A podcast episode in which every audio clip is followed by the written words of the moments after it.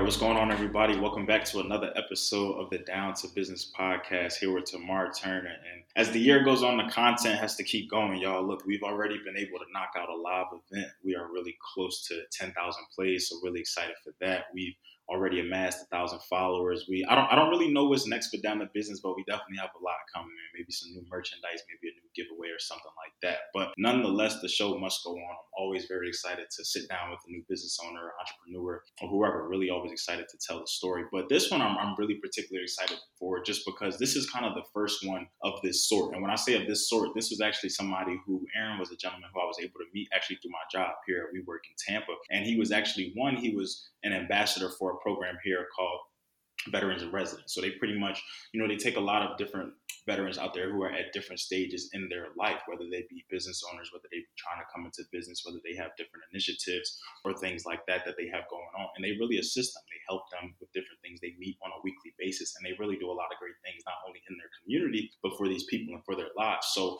while I wasn't directly involved with this program, one of my former colleagues, Emily at the time, was, I was able to kind of just observe a lot of her efforts, observe a lot of what Veterans in Residence did a lot of what Bunker Labs did and just the work that they're doing, not only in their respective communities, even in the WeWork communities, but a lot of them, you know, outside of that, they, they do their own things from being a business owner, from being CEOs, COOs, co-founders, different things like that. So it's been really interesting to kind of just be able to follow up with a lot of them on LinkedIn and go through their profiles and see what they do and everything like that. But Aaron was somebody who, before I even knew what he did specifically, we always just had conversations. Just he sometimes would come by the desk and try to take the load off of me just because I was working so hard. And so he would try to, you know, just help me out in ways and things like that. But no, very somebody who was always very insightful, somebody who, you know, when I really sat down to just talk to him or just different things. He, he taught me a lot, even in our quick little exchanges and things like that. It was a lot of things that I paid attention to, and just even one, how he carried himself. So, kind of fast forward a little bit now, when I posted um, one of my recap videos on LinkedIn, big shout out to my boy Wilson.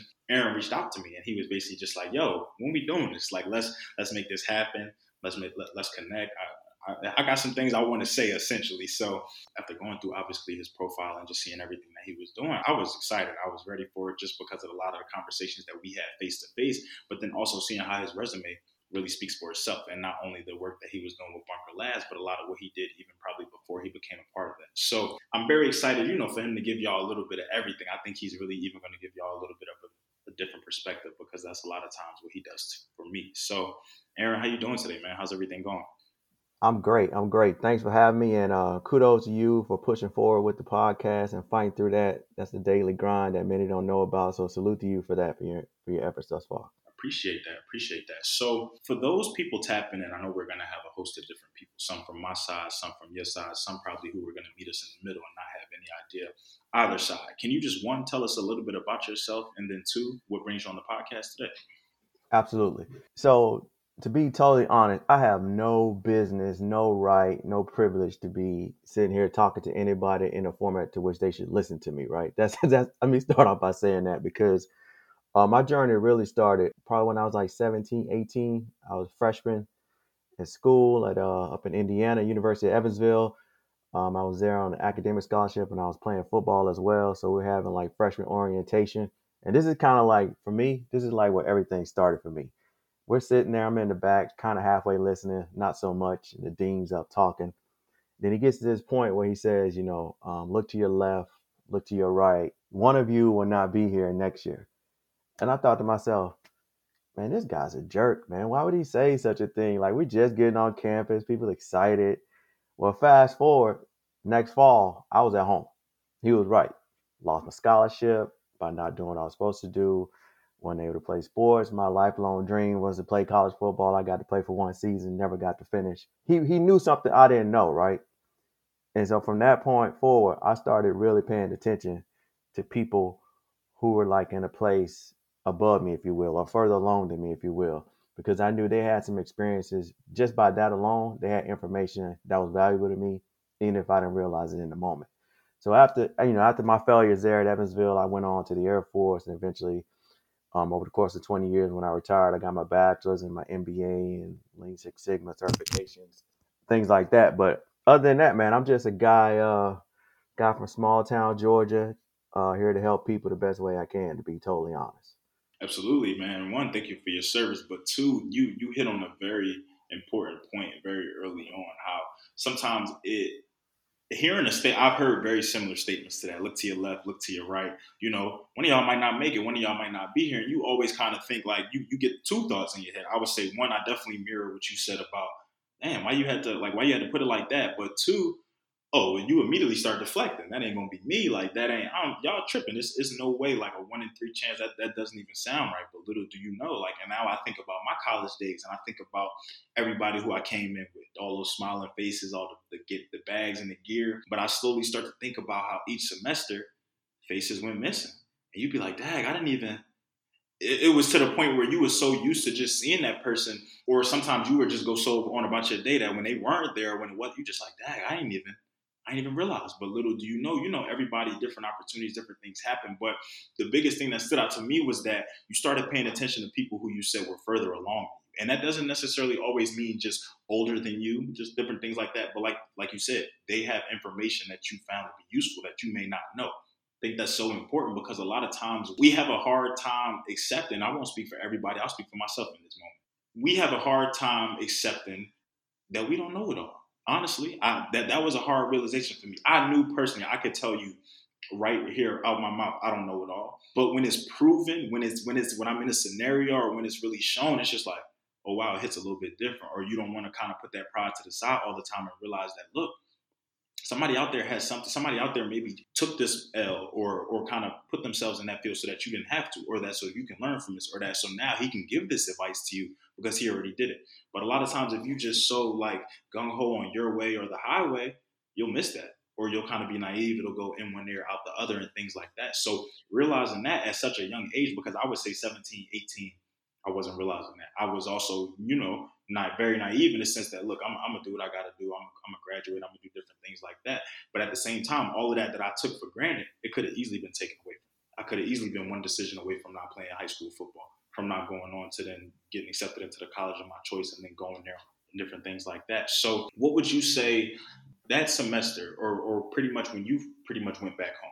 What were your immediate thoughts? Were you thinking about this teacher who kind of just said, "Yo, wasn't gonna make it," and I literally just walked right into what he said? Were you were you kind of just still like your way or the highway type thing? What was really going through your head now that you sitting at home now? Yeah, so so I get home and um, you know, I pretty much knew what my parents were going to say. You know, they were basically saying, "What are you going to do now?" Right? You got, you got, you had another crossroads, right? You got to do something. And I knew I had just blown a humongous opportunity, right? Because I got to go to school of my choice. Most of it was paid for. I was playing sports and everything. It was an ideal situation, and I fumbled it. So at that point, I kind of took it upon myself as like, I got to figure my way out of this hole.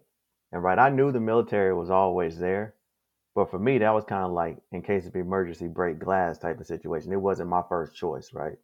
So while a lot of people want to serve and they like to claim patriotism, for a lot of people that serve, that ain't the case, right? It was the only option. Or the judge said, hey, you go to the military or you going to jail, whatever the case may be. So not to say that I'm not patriotic or anything, but it wasn't that wasn't my reason for serving. It was more selfish than anything else. So I knew that I had to do something and that seemed like it provided me the best opportunity and outcome for two things. A, to get my education and to get it paid for. And B, to grow and learn who I was as a person. Because clearly I was lacking there. Because I was just following everybody else doing what they were doing. And that's how I ended up back home, right? Because I wasn't true to myself, but I didn't know who I was. So, for those two reasons, is the reason that I chose at that point. The Air Force was the best decision for me. I like that. I like that a lot just because you I would even say that you still went into that decision not fully knowing, not a or not a, but also not afraid of the unknown. Because if that was the case, you would have kind of just kept it where you were. But you were thinking about education, and you were thinking about okay, let's do some self development here. Let's do some self reflection. Let's figure some things out. So, at what? And it, and it may have even been early on, as far as one of your main bases, as you said. At what point did you really start to have that shift while you were in the military? You were like, yo, I already messed up my first semester. I already messed up a scholarship. I already messed up opportunities, friends, whatever the case may be. I'm here now. I still want to get my education. I still want to go further and things like that because I know the military couldn't. Uh, I don't know much about the Air Force, but I know that no branch of the military is easy. So I know that you know this is something different for you, and like you said, I, we share a very similar sentiment in the in the respect that for me the military was always just it's, it's on the back burner. Like I, I'm thinking about it, you know, my family, relatives, friends, different things like that. But me, that's just not me, you know, unless I unless I just had to do that. So at what point did you really start to feel that transition for yourself? Like, hey, I gotta get this education. I really still gotta make something. Aaron's gonna make something shake. Yeah, and to be honest, even knowing that going in, it was still like eight to ten years before it kind of manifested and evolved, right? You can start to see the fruit of what I thought eight to ten years ago. Because again, I probably for the first eight to ten years was was learning more so about Aaron, the individual, right?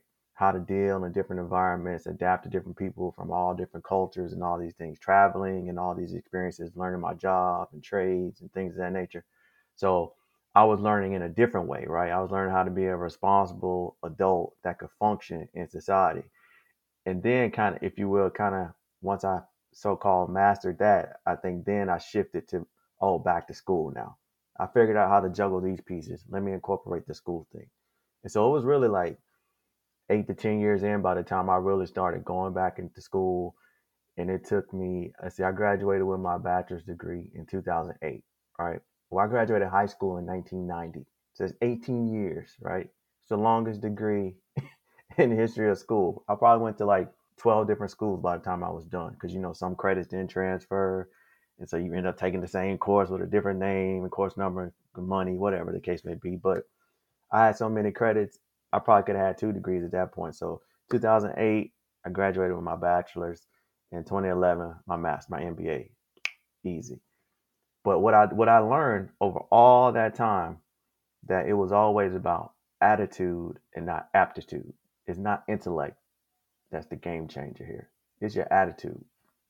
That's a message just because I, well, one, what I want to point out in that answer that people know that I'm big on timeline, big on timetable and everything like that. But I'm big on how it's unique to the individual, but nonetheless it's needed. And so why I say that, you said eight to 10 years. I just think about, I've only been doing this for, it'll be three years in November. It feels like I've been through a whirlwind of different emotions of you know of lazy days of good days of bad days of going to a live event now of having videos merchandise things like that that's only two years in but i want you know but I, obviously i want so much more for this but it's just to say that sometimes it's just not your turn sometimes you're not going to get this immediate like like you said, you went into the military with a certain type of mindset, with a certain type of attitude. But even still, with that in your mind, it still took more time to truly develop into what you were trying to do. I tell people that all the time that, you know, your business, your craft, what you love, it's not, if you really love it, if this is something that you really want to dedicate yourself to, whatever it is, it's not going to come overnight. It may not come overnight for everybody. For some people, it will. You know, that's just the way it goes but eight to ten years. I talked to another gentleman who he was doing this for five. He was he was training and doing AAU basketball and training people and switching gyms five to seven years, going to a different gym each week and then he finally secured one after five years. But had he gave up, who knows? You know, so that I really just go to say that, look, man, we we're so big on time these days. We're so big on just wanting stuff to happen at, at this to to just wake up and just everything just be the way we want it. You need that timeline. You need that process. You need because it's going to make you appreciate everything. If we got everything just that fast, I feel like our, our appreciation wouldn't really be there. The prayers really wouldn't be there. The grind really wouldn't still be there. Because I know for me, just something in me I'm gonna work harder for something that took longer than something that came quicker. Like I'm not to, you know, because if for something that happens fast, I'm just like, okay, I can do that again. It, it can't be that hard. I, I did it once, I, but for something that I have not done yet, for something that I'm still working towards day in and day out, for something that I'm, I'm you know, I feel myself getting closer, but I'm just not there yet. I'm gonna keep working for that because that's something that I truly want. That's something that's a goal of mine. So for me, it really goes to say for everybody out there listening, man, look, the grind, no matter what it is, because in this case, we're not even really talking business wise. We're talking self development. We're talking eight to 10 years. Aaron had to figure out who he was. That's hard. That's hard because you go through a whirlwind of emotions. Life was probably great at some points. Life was probably not so great at some point. Life was probably in the middle at some points, but nonetheless, you still had to keep figuring it out for eight to 10 years. And then even after that, you still got things to happen because then people because then I'll go one step further. People say, okay, well, once I get to where I want to be, once I figure it out, once I'm I achieve what I want to achieve, it, it doesn't stop. It can't stop. You know, we would be fools to just get where we want to be, or figure ourselves out, or do the self development, or get that education, or get that degree. Oh, and this, just kick back and relax. No, if anything, now you really got to kick it in the overdrive to make sure one that it sticks, and two that you keep going from that. Because finding out who you are is all fine and dandy But if you start to revert back to old ways or old habits, well, well, you kind of just throwing all that time that you just put in in the trash in a sense, or you kind of just not really taking it serious. So you have to still continue to actively work on you, pursue different things, pursue different goals. That's why I think it's so important to stay hungry, but appreciate the timeline, appreciate that process. It's about attitude, not attitude. I love that, man, because you can be so keen, you can be so sharp here. If you ain't got the right mindset with it, if you ain't just have the right attitude, if you don't have the right approach to it, you'll never. I know some of the I know some of the smartest people, some of the most skilled individuals that they just can't put that pride to the side. That they, they may just have that anger problem that they can't, you know, get right. They, they hate being told no. Maybe they can't take instruction properly or work in a, a certain type of environment. They really just want things their way. Got to be able to adjust. You got to have, eh, you're not to like everything that you, you're not to like every card you're dealt. You're not to like every person you work with. You're not to like every, you know, venture and, and different things like that. I love every person, body who I brought on this interview. So you ain't got to worry about that. But it just goes to say that, look, we all have our skill sets, we all have our flaws, our fallacies, pros, cons, different things like that. What's your attitude like though? How do you approach that? How do you go about that? How do you communicate that with others? Are you shooting people down? How what's your perspective? I love perspective. I love, you know, the fact that I can feel my way, you can feel your way, and we can disagree, but they're both valid. So I love that. So okay. So now we go through 20 years of the military. You got your degrees, you got your education now where did bunker labs come into or i won't even really say bunker and veterans what i'll really say I'm, i, I want to do the bigger picture because the bigger picture what i see behind these organizations and what y'all do is y'all are helping people y'all are helping people in, in similar positions to y'all or who serve like y'all or who are veterans or different things like that, but they may not have access to all of the resources, but they may not have the mindset, but they may not just have, you know, they may just need that extra step. Sometimes they just need a little bit of motivation. Sometimes they need order, different things like that. What really propelled you in that space? Why did you really want to start helping people and being an ambassador for others? For me, I'm a helper by by God's design. I'm a helper. That's that's who I am, and I fought that for many years. That was part of my my journey of figuring out who I was and maybe why I was struggle so so much in some areas and not so much in others is because while I'm an introvert and I don't necessarily like to be around people, my gift is that my perspective and my my experiences allow me to help people. So I have this internal conflict all the time. Like I'm constantly playing tug of war with myself. But so so I knew I was a helper, right? Got out of the military. Of course, I went worked for the government. I worked in city government, state government. I worked in nonprofit sector. And I was just like, man, this is this ain't it. I'm unfulfilled. This ain't it. Something's missing. My wife was doing similar.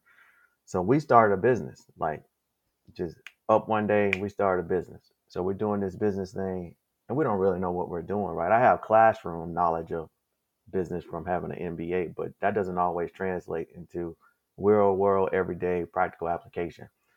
So we started trying to find resources available to help, right? So we started finding oh, there's resources for this and there's resources for that. Then, But we really stumbled upon these resources for veterans. And so at the same time, I had also started a coaching business. I uh, became, so I got my MBA, then I went and got another master's in marriage and family therapy, right? So I do counseling and coaching. I started a life coaching business. I started coaching people, mainly uh, transitioning veterans like myself who were having trouble with getting out of that uniform and then coming in like acclimating ourselves to quote unquote civilian life because it's a different element out here than it is when you're part of a larger organization like the military. So I was already coaching and I was helping veterans. And then naturally, since we were in business, it just gravitated to, well, you know, we made tons of mistakes and it cost a lot of money and a lot of sleepless nights. You know, when you're in business making mistakes, they cost. There's a there's a there's a cost to it. So I'm like, how can I help these people, even if it's in the slightest way, right? Even if it's not a business concept, it might be something personal because there is no on off switch between Tamar, the person, and Tamar, the entrepreneur. They're continuous, right? So the issues that Tamar experiences in one facet of his life roll over into the next, and that cycle just continues. So if I can help people be more efficient at home, it's likely I can help them be more efficient in their profession. Same principles apply to one as applied to the other. One just deals more with was weighted by money and the other deals more with like quality time if you will when you're talking like personally speaking. So that was kind of how we just gravitated into this. I'm to see how i can help people and i'm all in on it. Okay.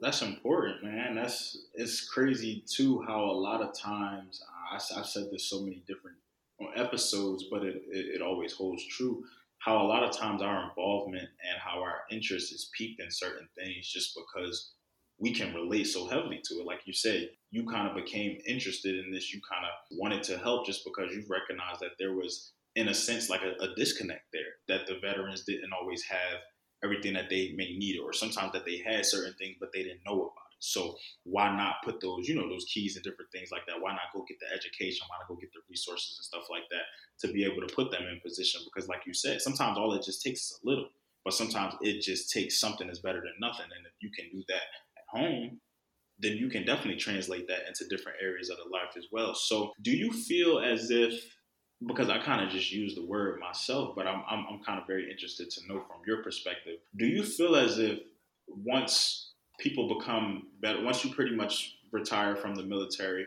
or discharge, honorable and things like that, do you feel as if there's a disconnect between the real world and really what veterans experience, how they, because off, and the only reason why I ask that is because I think about a lot of times how we look at homelessness, we look at a lot of these stories that we hear about people with the PTSDs or just with served all these amount of years but are not taken care of, are living are, are, almost living as if they, they never served this country at all. So do you feel as if when, when people kind of become veterans, leave the military and things like that, there's a disconnect with propelling them into the real world? I'm gonna say yes. And this this answer is my own. This is not supported probably by the Department of Defense or any branch of service, but this is just my own based on my own personal experiences. So this is what I think happens. We enter into this organization, i.e. the military, right? Which in, in many ways it is an institution. No different than prison, right? Everybody dresses the same, use the same vernacular, eat the same time. Everything's the same. And it's that way for a reason. So you can control large groups of people and basically have one thought, right? Whatever that thought is. In military, um, your life is dependent upon Tamar's ability to cover my back. So we all have to be operating at the same level, same understanding, same everything, right? Well, that's great. If you do that for 20 years, that's cool, right? You've been in a system that supports you. They support your growth, development, success, everything. Their success is dependent upon your success. Well, now you transition into the civilian life and it's every for himself, right? Me and you fight for the same promotion, right? You ain't necessarily trying to help me like you were when we were brothers in arms, right? So it's different. And so the military member, whether they're conscious of that or not, that mentality still exists and it was hard to turn that off because you've done that for 8 10 12 20 years right and then you come out here in the jungle right where it's like all these wild exotic animals and you don't know the rules they're not the same they change from place to place no one looks the same their success is not necessarily dependent upon yours so it's very competitive and so it'll take a while for you to even to adapt and adjust to that mindset to then figure out where you are where in the pecking order to then figure out a strategy to get where you need to be. So there's just like so much going on there, right? And it's if you don't know that, if you if you have to think of it like, oh, okay, think of a guy leaving the military almost as if you would somebody that's coming out of prison, right? They got to reacclimate themselves because the world's different. It's similar. They're, we're free, but not really, right?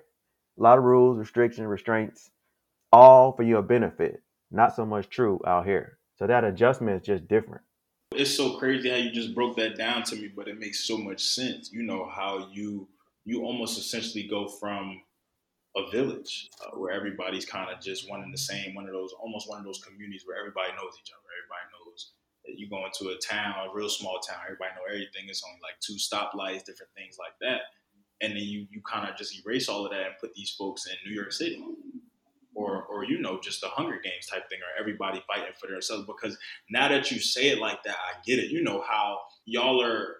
It's that one thought, that one sound, one band, one sound type mentality. So to tell somebody else now to put them in a competitive mindset, no, I'm not. You know, I'm, I'm used to being side by side with folks. You know, people who we're putting our lives on the line for each other. But now you're telling me I kind of almost got to negate this person's best interest and just think about me. That's hard, you know, especially when time is working against you when money is working because we live in a us unfortunately the society we're in right now man if you if you ain't got money in some capacity some you're not you're not gonna make it long you're not gonna make it long especially with everything nobody want to work nobody want to do this and do that so wow that's so interesting that you said it like that but wow that makes that makes so much more sense i guess it was what is ingrained in you and now you almost get thrown into the real world because like you say y'all are free in a sense like you know obviously certain protocol and rules to follow damn, when you do it like that, that is kind of crazy. Okay, so with that in mind, with what you do as well, from the from the coaching even to to even what you do with VIR Veterans in Residence, how do you propel that shift? How do you help people? Well, not even propel but how do you help people understand that? my, How do you help people even transition to that and say, hey, that where we once were here, we're not there anymore. This is this is real life. What do you really say to somebody who has been ingrained for years and years and years to think, you know, all in one? Yeah, I've been a part of a lot of veteran programs, right? Because there's a lot of money when you say, I'm going to start this new thing and it's for veterans, right? Everybody's open up the checkbook for USA, everybody, right? Support these veterans. But in some ways, it's it's like a double-edged sword because you're not really helping the veteran, right? You're just giving them another place to go and gather. It's almost like it's a a lodge or something, right? A bunch of vets get together and talk about what they used to do back in the day. So for me, I'm like trying to focus on business and get away from the vernacular used in the military, right? When you enter into the elevator, you need to sound just like the owner of whatever other company or corporation, not talking the military jargon or what you used to be or whatever. Someone asks you, great. But I'm hardly ever, never do I lead with people will ask me because they say, oh, something different. Like you need kind of tell military people, but I never lead with that because that life is I use it when I need to, but I don't want that to be the lead. If I'm running a company or organization, that's my entrance. Let's talk about that. We can talk about how me being a veteran maybe has impacted that or the, or why or what I do, but that's not the lead. So I'm always pushing the veteran entrepreneurs and companies and startups and ideas to like really focus on the business. A, don't think about what you feel somebody may owe you or you're obligated to because you're a veteran and serve. Throw that out the window. No one cares. Right? You're going to get some things, but it's not going to make your business because you're a veteran owned company. We know plenty of them. You and I both. right? They're they're progressing, but it is slow. It's not like bam, you're stardom. So to really, it's no different. You know, once once you're in business, you're in business. I don't care what your prior background is. It's got to be business principles. It's got to solve a problem. It's got to be something somebody's willing to exchange their money for. Otherwise, it's just a hobby. Important though, very, and I would say that that even I feel like we can even translate that to just people in general. How the same way how you said like you're not going to make the military the lead, you're not going to make that you're, you're in business for a particular reason, whatever you're offering, whatever you're trying to offer, sell, whatever the case may be. I think that people need to realize that as well. That you know, oftentimes I feel like we try to throw credentials out there, throw accolades out there, throw different things out there to to further, you know, sell ourselves, but also thinking that that is going to propel the business when a, a, true business owner, a true entrepreneur, somebody truly, you know, looking at your product and your service is going to differentiate that every single time. I'm not really shopping with Tamar, with Aaron, with no, I'm shopping with what you do with your product and your service. Now, can I take into account, you know, maybe how you are, who you support, and different. Absolutely, but at, at, face value, as somebody just looking at something on the shelf or advertisement or everything, they're looking at the product. What are you selling? What are you doing? What are you offering me? Not, you know, like you said, almost like it, it hurts to say, but like they care less about you being a veteran, about you winning this award, or about you having this type of act. Everything at the end of the day, or do I want to spend my money here? What is this? How is this the best thing on the market and everything like that? But I think that that's important too for business owners, just because too it shows you true to your product. Nobody wants to hear about oh I'm the the five time da da da da. What is your product? Because a lot of people you because at the same time I think about a lot of these people even more so like my generation I guess maybe maybe even a little older, but they have all these followers, they have all these verifications, the check marks on Instagram and Twitter and everything like that. But your product is terrible but your customer service is horrendous. But your reviews are not, you know, you two star reviews and different things like that. You're not really being, you're just thinking that because you have this name, because you have this status, people are just supposed to overlook everything else. And that's the that, that's the name of the game at the end of the day. Why would I want to spend my money with somebody like you can call yourself the best of the best, the, the number one person in Florida, da, da, da. But if I can go shop with somebody else who's going to give me a quality product and they're up and coming, why would I not do that? You know, different things like that. So I feel like sometimes as people, we can definitely be caught up in names and just accolades and everything like that. So it's a, it's a big important to differentiate the two. Okay. What do you take? I mean, people, so think about it like this like people are paying to get in front of your face, right? For you to consume whatever their product or service is. Like they're paying money mm-hmm. to get in front of your face that in my mind, if it was spent on product development, they wouldn't need to pay the money. Great brands don't need commercials. They don't need sales. They the price is the price. You know where they're at. They tell you when they're releasing something. You wait for it and you get it, and you pay the full price. Period. Period. I just thought about. Uh, I, I saw this post the other day. It says, "I've never seen a Chinese food commercial." I said, wow. I said, that's a that's a very great point. Like, you know, you just know that, like you said, a, a, brand is going to speak for itself. It don't matter all this. You could throw all the marketing and things you want like that. At the end of the day, somebody knows what they want. They know when they when they shopping yeah. for accessories, this is what they want. They know when they shopping for food, this is what they want. They know when they shopping for a certain type of niche, this is what they want. Whether you're whether you've thrown all this money in product development or different things like that, I, I really genuinely do agree with that. Great brands, great marketing. So it doesn't need it. I tend to think like I try to impress upon the people that I'm working with or I'm helping, even my own business and others who even think about it. Like, think about where you fit in these three buckets, right? I call them PPPs, right? There's a price, there's people, and there's a product slash service, right? And if you think about price, we're talking about value. So now immediately Walmart comes to mind. People go to Walmart for value. They ain't going there because of the people, because the people, the customer service sucks, the culture sucks they ain't necessarily going there because of the product or the services, right? They're going there because of the price. Now, if we talking people, we talking culture. I think like Chick Fil A, lines are long, you wait, they always nice, with a smile, efficient, right? Then we talking product or service. We talking like the apples. They never offer sell. Don't make a phone today and tell you we messed up on the camera. We've been, we're improving it on the next one that'll be out in six months. And then in six months, people will line up, pre-order the phone, and stand in line and wait for it because they believe in that product. So you got to know like why people are doing business with you. Is it is one of those three P's? And if you know which one you do well, then focus on that one. If you do the other, another one well as well, then you just ahead of the game.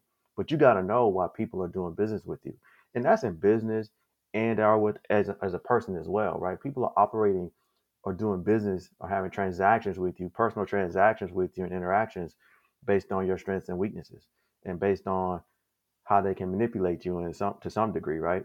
I'm gonna get what I want from Tamar, whether it's positive or negative. I can manipulate it because I know him. I know how to get the response I want. And then when they don't want that, they avoid you. So you just gotta know. You gotta be very aware, business, personally, professionally, all the way around. You gotta know what you do well. You gotta capitalize on that before you start trying to bring in so many different entities to the table. I, I really think that that's so important. Not having, as they say, like not having too much on your plate, too much on your chip. Like you have to start scale small, people think that, oh, just because I got a little skill or I got a little traction here, all right, well, let me move on to the next. No, take that traction, get more and get more and get more almost until it's second nature for you. Because, like you said, those three P's, you, you have one of those has to be second nature before you even think about another one. If, like you said, you got two, oh, cool, ahead of the game, you, you're making it happen. Focus on one though see how see how much it takes to really truly establish one not just get it not just get lucky with it a few times not just you know have some success with. Established means it's consistent every time. It means you don't got to worry about it. There's no ifs ands or buts about it. It's no question. Even on your worst month it's still solidified. So i think that, that that's important right there. So knowing what you know knowing with what, what you also instill in other people other businesses other entrepreneurs and things like that how has that really translated to your life and what you do and the balance that you have? Because obviously, you know, for as much as you help others and bestow your knowledge and the resources and everything like that and put people in position, essentially, you still have your own things going on. How has that balance and how has that really come together? Man, that is like, you know, that's the question that remains to be answered, right? I'm I'm on a quest like every day, honestly, to like answer that question. So I was at one of the bunker retreats and someone on staff asked me, he's like, what do you get out of helping these companies, right? Because you're volunteering all your free time. Like, what do you get? And I told him my answer was that, you know, I get fulfilled in seeing them grow and achieve their goals and dreams and hopes, right? To pursue that. And I honestly do. So that that's why I spend a lot of time, whether it's uh, I mentor high school students and things like that, trying to help them not walk in my path, but like fast forward them, if you will, right? You can't we can't jump every hurdle for them, but I can I can get them past a few that they don't need to jump. I already jumped them or knocked them over. I can help you get around that. So I, that's my reason for going back and helping young high school kids. And then with these entrepreneurs, to be honest, I am not a good entrepreneur. Right? I, I've had a business. My wife and I have a business now. She's much better at entrepreneurship than I am, but I had to learn that by by going through it. So a lot of times I'm working with people who have startups or ideas or whatever. I'm trying to evaluate also whether they're cut out for it. Do you have the mustard, right? Do you have the grit, the resilience it takes? Are you sensitive? I found out through entrepreneurship that I'm much more sensitive than I thought I was. Like my feelings get hurt. You know what I mean? Like I can't hear no but so many times I'm done. My wife, she can take a no and thank you and keep going. I'm like, you know what, I'm out. I'm done. Or people Uh, unethical or shady or immoral, whatever, you know, all those different things that come up when you're doing business. You have to like know that going into it. Like it's gonna get a little dirty, right? You're gonna have to make some hard decisions. A lot of us are spending our own money funding these companies. How long can you do that? Does your family support you in that? If not, that's a hard conversation you gotta have. So all those things are I'm constantly like trying to evaluate, okay, Aaron, are you still comfortable, happy doing what you said you wanted to do when you started this, which was to help people and to see them grow. And to be honest, my frustrations come not because of something I'm doing, it it comes because of something that they are not doing. Or I think that they should be doing that they're just not doing. That frustrates me more than me dropping my own ball, if you will. Because I want them to, I want them to do so much better than me. Uh, that makes me think of something when people uh, whenever people comment or or even message me, call me or anything, but whenever they use the word "I'm trying to be like you," my response always, "Don't be me, be better than me." And that's and that's exactly why right there, because something that this has taught me is like you said, when my when when your feelings are in something, when your time is in something, emotions, money, everything like that, you treat it different. Like a man, woman, whoever. Like I starting this podcast really showed me that like I genuinely care about people's success. I genuinely care about what people do, what what they're not doing, what they are doing, what they could be doing better, and everything like that. But I've also gotten to different points where I realized I felt like I wanted more for people in their business than they wanted for themselves, and that's a hard like a hard battle because it's just like how do you address that without you know sometimes messing up a relationship how do you address that without coming off to some as angry, rude, different things like that? But to me, it's just passion.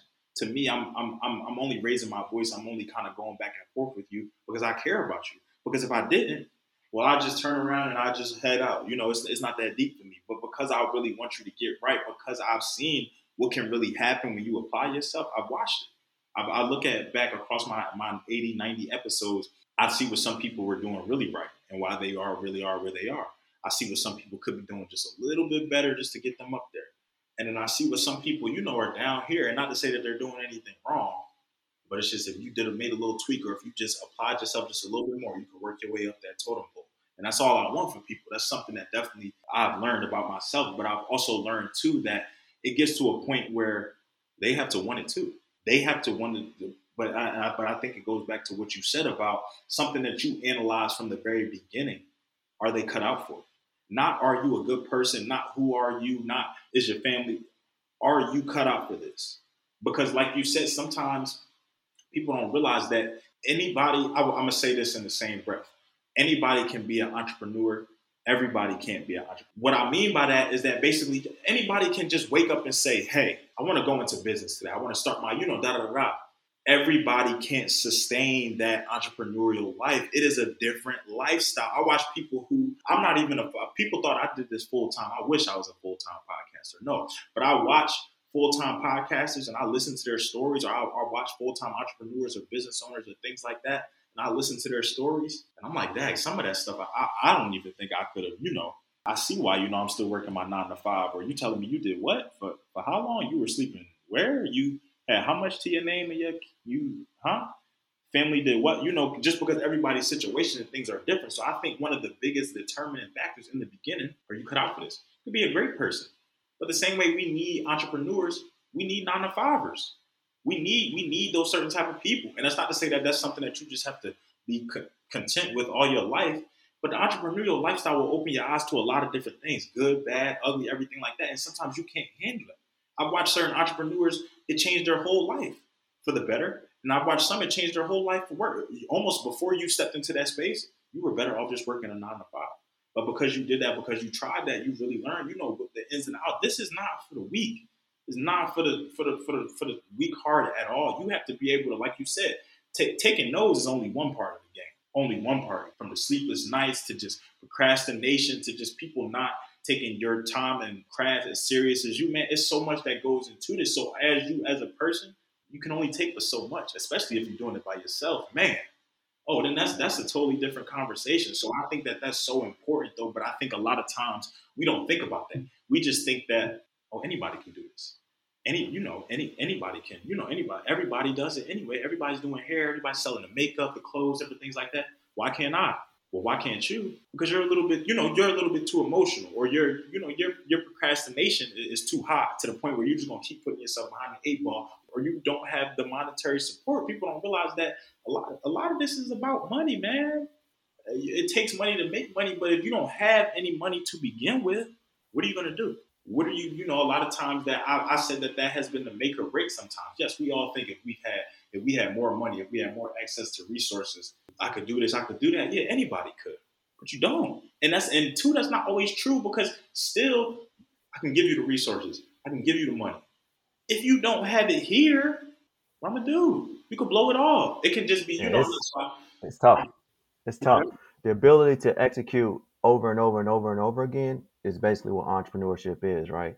An employee has the uh, luxury of having a few bad days, bad weeks even, and still making, you know, making what they make. Um, entrepreneurs, not so much. Something, some, some, something's gonna happen. Something bad's gonna happen.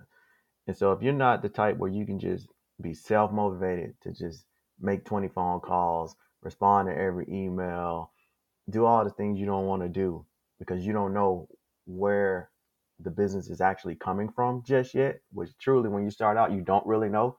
So you kind of have to treat everybody as if this could be it. Even, you know, as you go on, you figure out like, oh, that's not a good use of my time. But in the beginning, you don't know. So you trying to get your name out there. You're trying to make people believe in you, to know, like, trusting. It's difficult. And if that's not in your DNA, if that's not your personality, you're going to struggle. You're going to have some sleepless nights. You're going to cry yourself to sleep. It's going to be ugly but it's really about the ability to execute in the long term. It's like a marriage. You're married to this business. Happy wife, happy life, fellas. Nah, but I um, no, but, but absolutely, you have to think. I, I, was talking to my, my roommate about that the other day. That it's to the point now where yes, I'm I'm very big on living in the moment, just enjoying things for what they are, taking it as one step at a time. But a lot of my decisions, a lot of my mind frame, a lot of what I'm thinking about, investing in, talking about, trying to put my foot in, trying to learn about, it's long term. I'm 25, but I'm I, I think about how seven years ago I was 18, but I can remember turning 18 like it was yesterday, and seven years just went by like that. We've been in a pandemic for nearly three, and that just went by like that. So before I know it, I'll be 30. Then I'll have kids. Then I'll be married. I can't keep thinking about, you know, just trying to live in the moment, just trying to explore everything. Because 35 is around the 10 years is around the corner. High school reunions, college reunions, that's all around the corner. So for me, you have to, like you said, you have to go with long term in mind. No, every T is not going to be crossed, every I is not going to be dotted. But if you're not even giving it some thought, you're already behind the eight ball. So something that I think about is something that really stood out to me that you said here is that I'm not the best entrepreneur. And I like that. I like that because it, it takes that transparency, but it, it it holds true. We can all look at I can, and I'm talking to everybody across anybody who I've ever brought on and anybody who I'll talk to further. There's always room for improvement. There's always something that you could be doing better. We're not 100% at where we are. And if you are at 100% than where you are, then let's do some reevaluation because I guarantee we can set some new goals. We can reach some new levels, reach some new heights, reach some new people. It's, it's always room to work. What do you say to the people out there who share that same sentiment as you, who feel as though they're not the best entrepreneur, who feel as though you know they could be doing more, who feel as though that they're they're even even for those who are thinking about coming into business, who may not necessarily have all the pieces off the ground just yet, or may not necessarily have the ball rolling yet. What do you say to those people who you know still want to stay steadfast, still want to stay motivated, looking at you know the career that you took, the path that you took, the decisions that you made to get to where you are right now? Yeah, so you don't have to be the best. I, I've learned that, but you do have to recognize that you're not it, so that you can bring on someone that does well what you don't do. Um, when I used to hire people, I, my goal was when I was a hiring manager and I hired people, my goal was to always hire people that possessed a skill that I could not train them to do. Right. So if they had something that I couldn't train them to do, that's gold. If I could train them to do it, then it doesn't matter. But they possess something, some soft skill, some nuances, something right that I can't train, you know, like in athletics, you say speed, right? You, know, you can't train speed or height, right? You can't train height in basketball. So if you own a business or you have a great idea and you're having a problem executing, don't give up on it, especially if you've gotten enough information from the market to say that, yeah, they validated your idea, the concept, all that, and you're just not one to get it executed. Then you go hire a COO to help you, right? You hire a CEO to help you. You just be the founder and let them execute the vision. And as long as you can communicate that well, then you're okay. The reason I say that, reason I like to say that I'm not a I'm not a good entrepreneur is because I deal with so many, right? And so I don't want them. I'm always trying to level the playing field, or if not, put me below them, if you will. I don't want them to think like I have this basket of gold, and once we have this conversation at the end, you're gonna go out and be like Jeff Bezos. I don't want that to be the case, right? In a lot of ways, I'm learning, and in some ways, I'm ahead of them. In some ways, they're teaching me things. It just depends.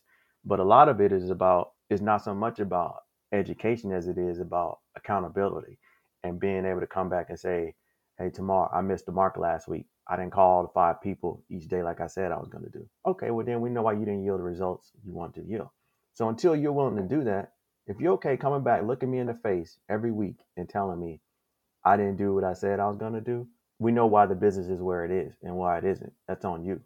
So being able to have somebody that's in the trenches with you and understands what you're going through and have them hold you accountable you hold them accountable like there's no dollar value I can put on that really, because it, it really is hard. It's a tough thing to do. So if you're an introvert and you have to go call cold call 20 people every day, that's 100 phone calls, and that's the last thing you want to do. But yet your business won't move until you do that. Then that's tough, right?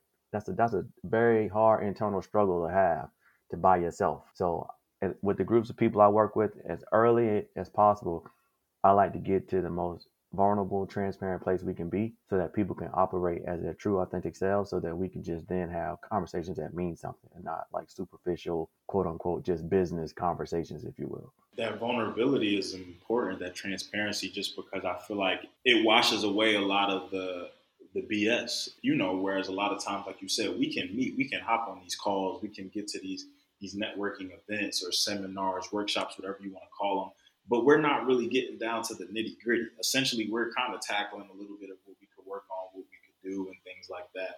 But it's more so all about we're thinking about goals and near. No, we need to start at home first and really get ourselves down. Why are, why is the business like this? Why am I why am I like this? How am I? You know, you you really have to know about yourself to really because the minute you start to negate things or push things to the wayside or ignore certain things, that's when the business falters. The business needs all of you all of the real you.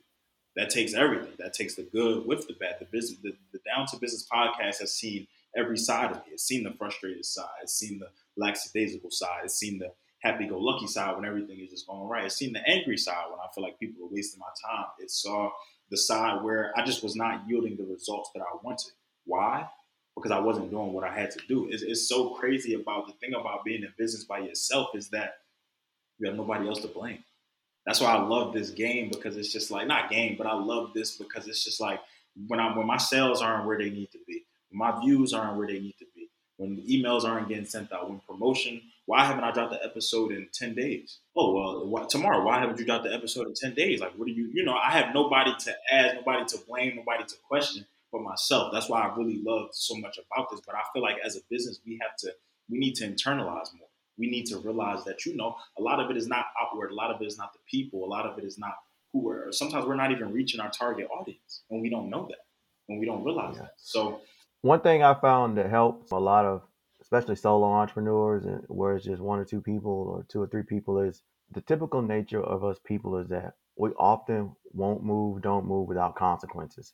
So when they don't exist create them. So if you don't send the 10 emails then you don't go out to eat on whatever day. I don't know, you know, what, uh, whatever the case may be. Like, right, if you. you can create consequences, it'll it'll make you move, right? Think about it. Most of the stuff you do that isn't fun is because there's a consequence to it. You pay your bills because, right? you, you drive the speed limit because, right? You got to create consequences sometimes in your business to get you in the habit of doing it. And then once you're in the habit of doing it, you can remove the consequence is not a, it doesn't matter anymore because it's not the thing prompting you to do it but in the beginning you need a real hard consequence that you're going to hold yourself to or somebody else whether it's your boy or whatever create it and then see what happens and see if things don't start happening. Hey, he just gave he gave me a call to action. He gave y'all a call to action.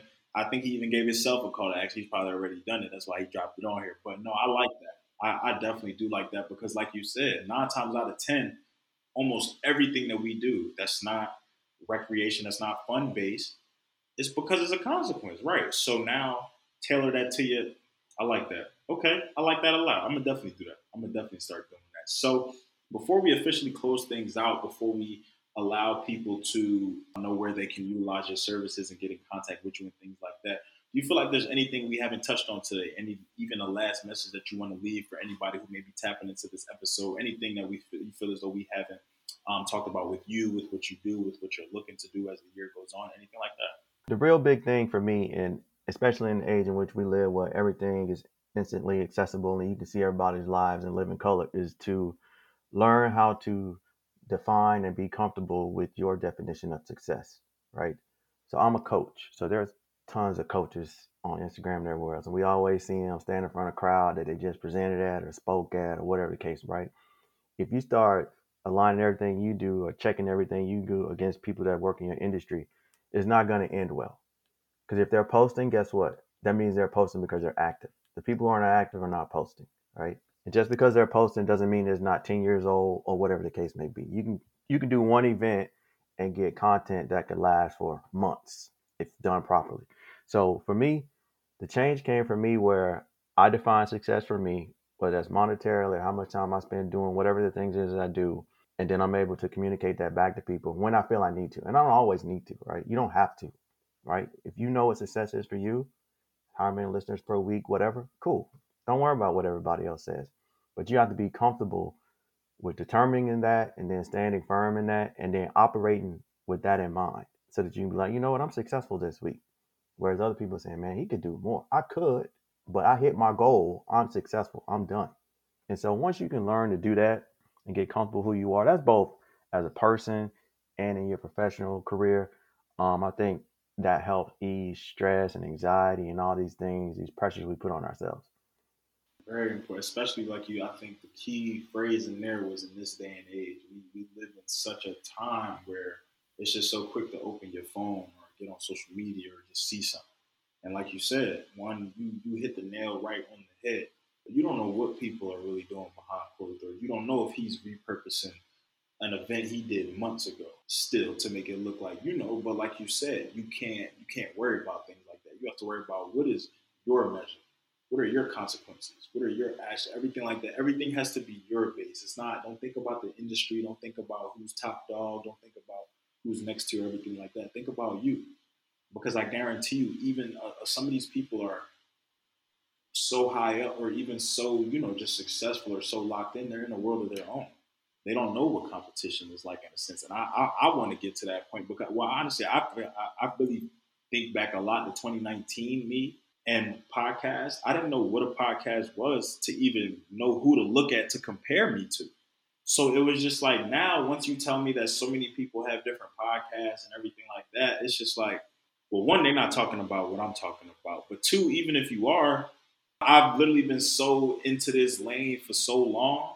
It came to the point where it didn't even start this populous, and now it's kind of saturated, as people want to call it okay, let it be saturated because at the end of the day, if you're doing what you're doing for a particular purpose with a particular reason in mind, with a particular goal or success in mind, all of that extra stuff is just literally what I call it. It's just extra stuff. So I, I love that for sure. So for people looking to get in contact with you, for people to looking to learn more about you, even because I know I'm gonna have some veterans tapping into this as well. What's the best outlets? What's the best places to kind of reach you and be able to? Um, I mean, honestly, LinkedIn is probably the best, just because I check it frequently and I respond to it more so than I do the other ones. I have social media. I'm on Facebook.